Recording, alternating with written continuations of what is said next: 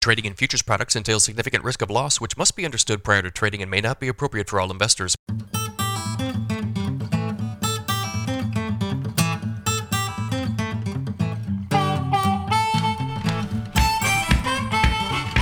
Good morning, everybody. It is Wednesday, July 13th, 5:41 a.m. Central Time as I speak here. December corn futures up a half cent at 587 last trade. November soybeans down 7 at 1336. September Chicago wheat up four and three quarters at 819. September Kansas City wheat up three and a half at 871 and a quarter. September spring wheat up two at 920 and three quarters. If you guys are listening on the podcast, appreciate it. If you're on that Apple app, uh, leave me a review if you wouldn't mind. Could use some more reviews there. If you're watching on YouTube, guys, make sure you hit the subscribe button. We're getting very close to 6,000 subscribers. I think we can probably do it this week. Uh, hit the like button on these videos. Leave me a comment. Uh, give me a crop update. Let me know what's going on in your neighborhood. If you'd like some additional information from me, go to my website, www.standardgrain.com. Check out my premium subscription service today, guys. I send my premium subscribers a ton of information direct from me every single business day. Morning email has been going out at about 5:30 a.m. Central Time. In that email, you'll see every overnight headline you need to be aware of, lots of interesting charts, graphics, weather information. My daily subscriber only videos are part of this deal. Yesterday, I had planned on doing just a USDA update as uh, the video, but it turned into a discussion of, of the macro situation, the big commodity sell off, also weather. So, kind of a general midday update amid the chaos yesterday. If you guys are interested in this sort of stuff, uh, sign up today. It's 50 bucks a month. You can cancel anytime. No other fee, no other obligation. Nobody will try to sell you anything else, I promise. So, yesterday was an ugly day for the commodity sector. This is what I would call kind of like a trend day. You know, commodities as a whole, I've got the Bloomberg Commodity Index on my chart or on my uh, screen here.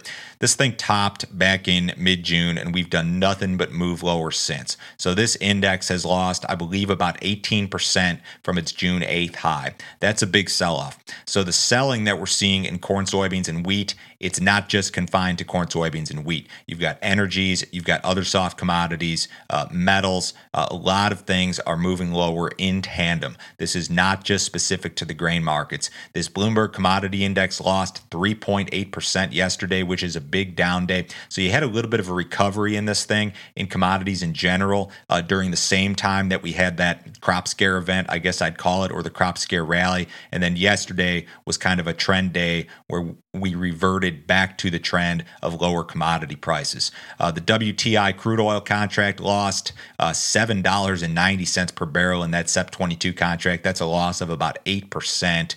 Um, that's a bad deal. So, yesterday was generally just a risk off day. We've got recession fears. We had multi decade highs in the US dollar index. I think it's as simple as this fund traders are exiting length in commodity markets pretty much across the board. There are a couple of exceptions. Uh, Europe is a mess. The Russia Ukraine war has resulted in an energy crisis, uh, general negativity surrounding the Eurozone economy. Uh, we've got inflation here in the United States. I'll talk about that here in a second. COVID issues in China, again, a concern, and this continues to circulate more news. Analysts expect China's second quarter GDP to dip to 1% as a result of COVID issues. Uh, Q1 GDP was 4.8%. China's crude oil imports marked a four year low in June.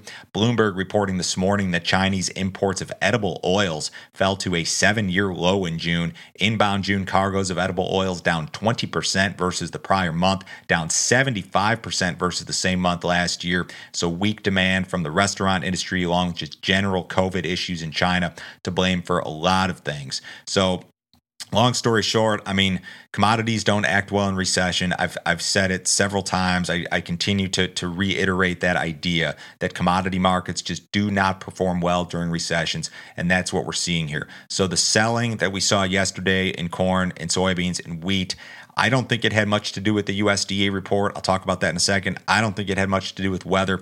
I think it mainly has to do with a general, just risk off attitude when it comes to commodities. It's recession fears. Um, it's a strong US dollar. It's all of those things. Now, we will have uh, some inflation data out later this morning. The Bureau of Labor Statistics will release monthly consumer price index or CPI data this morning at 7:30 a.m. Central Time. This will be the most watched item uh, in the outside market markets or as far as the general economy is concerned today. Ahead of the report, traders expect an annualized inflation rate in June of 8.8%, which would be up from 8.6 in May. That would be the highest rate of inflation on the consumer side since 1981 if confirmed. So today's print may help to influence future Fed decisions regarding policy, interest rates, all of these things. And this is making its way uh, to the consumer absolutely. Consumer preferences are starting to change. They're moving away from goods. A lot of retailers indicating that they've had to reduce prices. So uh, the economy is is uh, in trouble here to some extent. I think the consumer is concerned regarding inflation, and we're going to see some updates regarding that here today.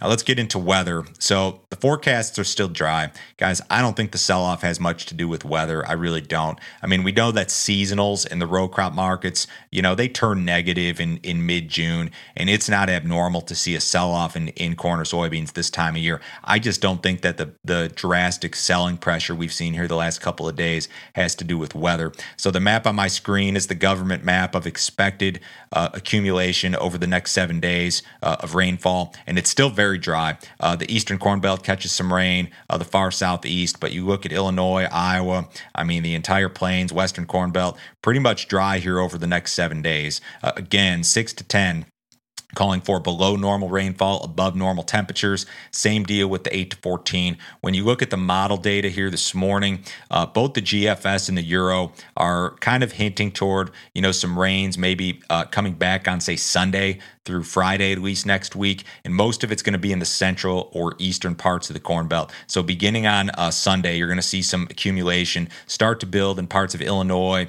Indiana, Ohio, and into the Mid South. But still, even, even into the extended GFS run, which goes out through the 28th, I believe, it leaves a lot of the Western Corn Belt dry. It leaves uh, almost the entire plains dry, barring some scattered stuff. So I don't think that this big sell off has much to do with weather. I'd probably call call the weather a friendly item in regard to the markets. I just don't, don't think the markets are trading weather at this point like they normally do. This is just an oddball year. Um, we've got a lot of crazy things going on in the outside markets. So I think that's the deal, guys. I don't think weather is the driver of these prices this time around. We did have a USDA report yesterday, and there were no major surprises. Uh, USDA left their corn and soybean yield estimates unchanged 177 for corn, 51 and a half for beans. They did incorporate those those June 30th acreage numbers. Old crop demand was cut for both corn and soybeans on the U.S. balance sheets. New crop U.S. soybean demand projections were also cut.